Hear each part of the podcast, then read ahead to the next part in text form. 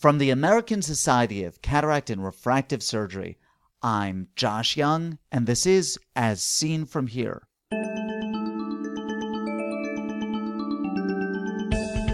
On today's podcast, Boris Malyugin on ring disinsertion techniques and Bonnie Henderson on posterior polar cataracts. Some people tell me that uh, actually removing the ring is sometimes a little bit more challenging for them uh, than injecting. First, this. This year's ASCRS annual symposium was great. I learned a lot that I'm applying to my practice right now. If I have any complaint, it's that I couldn't get to all the sessions I wanted to because some of them overlapped. That's why I'm so excited about the new ASCRS Media Center. More than 1,300 sessions from that meeting are now available through this great new resource. See what you missed or revisit the most interesting sessions. The Media Center is free to all meeting attendees. Stay tuned after the podcast for more information. I had the opportunity to interview a number of people advancing the forefront of ophthalmology during the annual meeting of the Asia Pacific Association of Cataract and Refractive Surgeons in Singapore. Edited versions of these interviews are presented on the EyeWorld website as brief videos. I'm going to present these interviews in their entirety over a number of podcasts. Today, we will hear from Boris Malyugin on pearls for disinserting the Malyugin ring and from Bonnie Henderson on avoiding complications with posterior polar cataracts. I hope that you enjoyed these interviews as much as I did. I'm Josh Young. I'm here with Boris Malyugin. Uh, uh, I'm, I'm excited to, to, be, to be speaking with you. I really am. The Malyugin ring has really I, I, I has, changed my my life, and I can tell you, it's changed the life of my patients too. It, it, it's certainly changed the way that I approach patients on uh, uh floppy iris patients, tamsulosin patients. Uh, since I have you here, uh, do you do you have any, any any pearls for me about how I should use the ring? Actually uh, I do like uh, to use the ring straightforward uh, after uh, making my main incision. Of course, you, um, I will recommend you not overfill your anterior chamber with viscoelastic because you're actually pressing the iris against the capsule. Uh, the other point is that when you are actually having a very small pupil and posterior synechiae, I, I like to lyse them first and then go with the ring. And uh, the, the next steps are quite straightforward. You just inject the ring and it engage the distal scroll and uh, two lateral scrolls, and then you use the side port instrument to position it in place. Some people tell me that uh, actually removing the ring is sometimes a little bit more challenging for them uh, than injecting. Uh, which which is quite logical because while injecting you have to have a little bit less manipulations uh, as opposed to removing it. So to remove, I, I do prefer to disengage the distal scroll first. This is the distal one, really? which is uh, contra-incisional. Yeah, uh, no, no, I understand what, what Why is that? Because actually, when you, uh, when you release it, you can displace the ring a little bit uh, away from the incision, and you have a better exposition of the proximal scroll, which which you disengage at the second step. Uh, and it is especially helpful when when you have a long uh, incision or when you have a small eye and uh, sometimes you have difficulties in visualizing where this scroll is. So uh, it's quite helpful. So I disengage only two scrolls, the distal one and the proximal one, and then go with the uh, injection device, uh, help with the sec- second instrument, lift a little bit above uh, the ring above the uh, the iris plane, and then catch. That's catch so clever, yeah. you know, yeah. because I, I, I of course, like a lot of clever things. As soon as you say it, I think, you know, why didn't I think of that?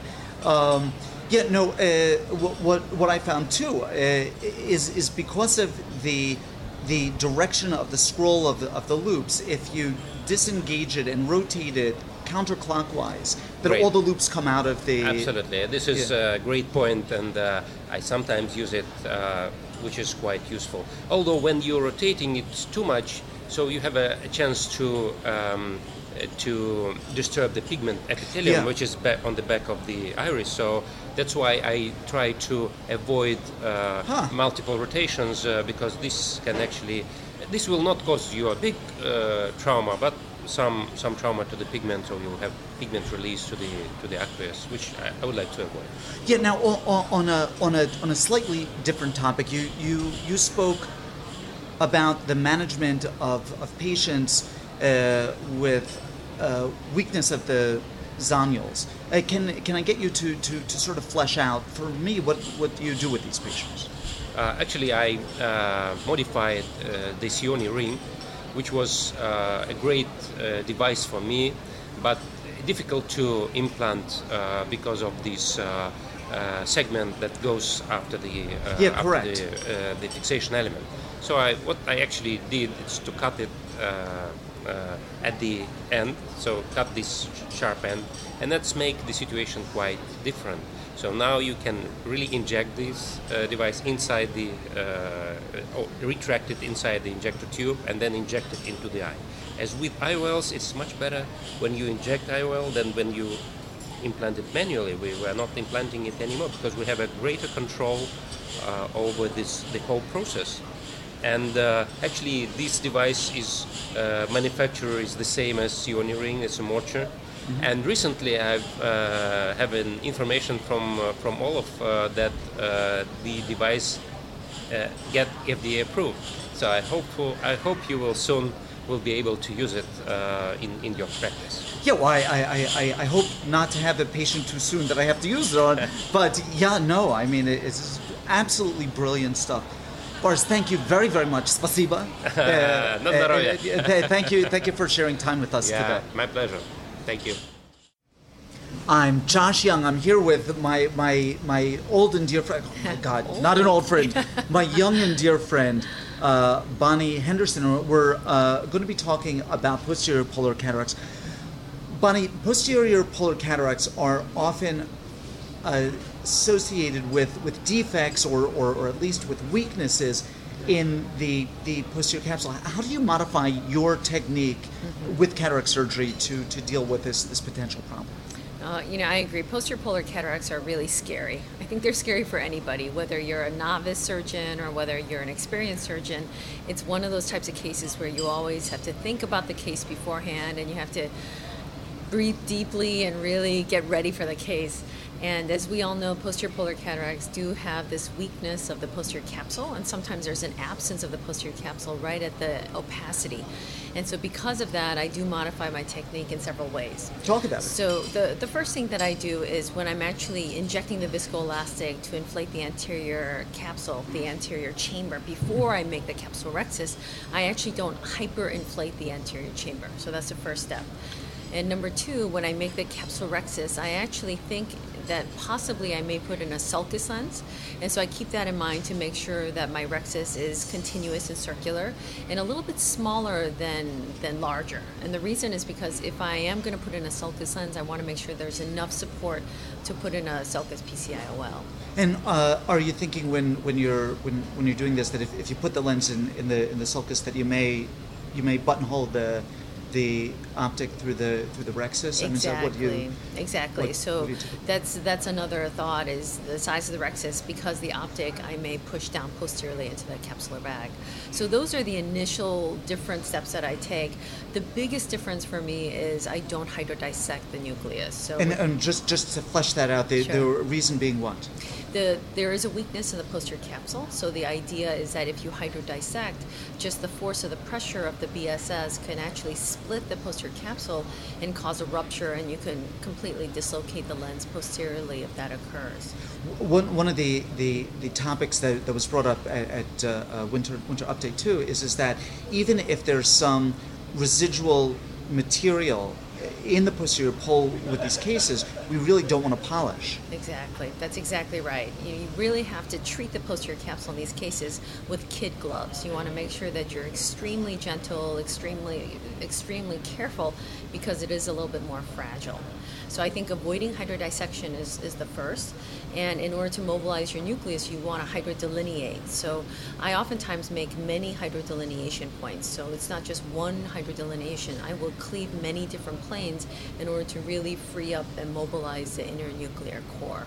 One, one of the, the uh, things that, that I saw brought, brought up too, that, that I've since try, tried out, and I have to tell you it was cool, is uh, what's been termed uh, reverse hydrodissection. Um, with, with, the technique that, that, that I use, and obviously I want you to, to, to speak to, to this too, is, is that, that I, I'll, at the start of cataract surgery, with, with most cases, make one very, very deep groove. And then rather than hydrodissecting from anterior to posterior, you hydrodissect from the bottom of the groove so that the fluid wraps around to the to the uh, uh, front. I you know I can't think of who it was who who, yeah, who, who presented this. I've, I've, heard of that technique. I, I think it's a great technique. I'm sorry, I'm blanking on who that person was that presented it, but I think that's a great idea. And the whole idea is to minimize the amount of pressure on the posterior capsule.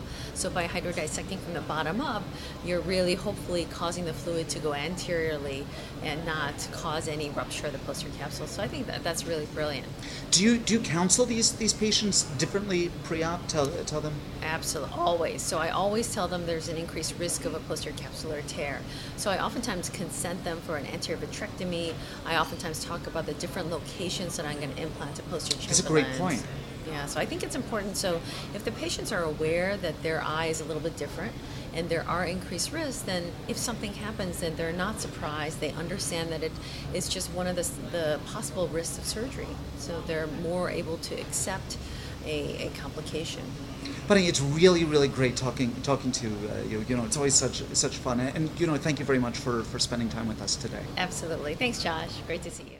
Boris Malyugin is professor of ophthalmology in the Department of Cataract and Implant Surgery and Deputy Director General of the Fyodorov Eye Microsurgery State Institution in Moscow, Russian Federation. Bonnie Henderson comes to us from the Boston Eye and Laser Surgery Center of Ophthalmic Consultants of Boston in Boston, Massachusetts.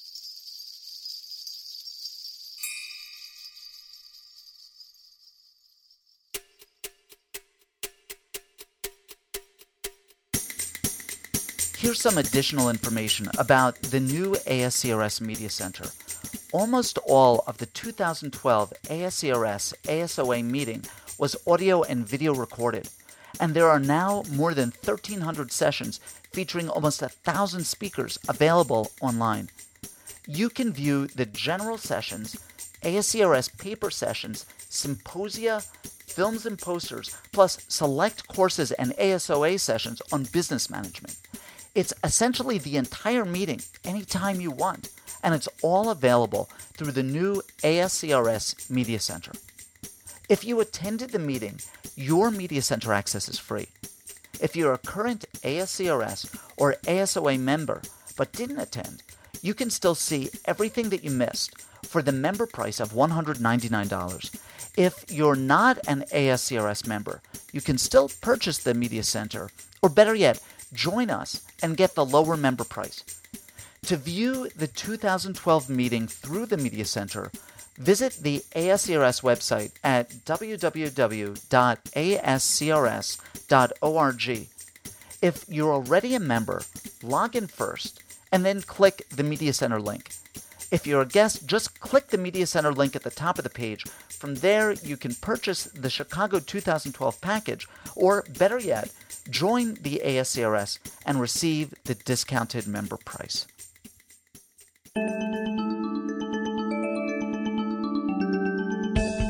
Ask questions of Dr. Malyugin, Dr. Henderson, or any of our previous guests, or make a comment about any of the topics we've discussed.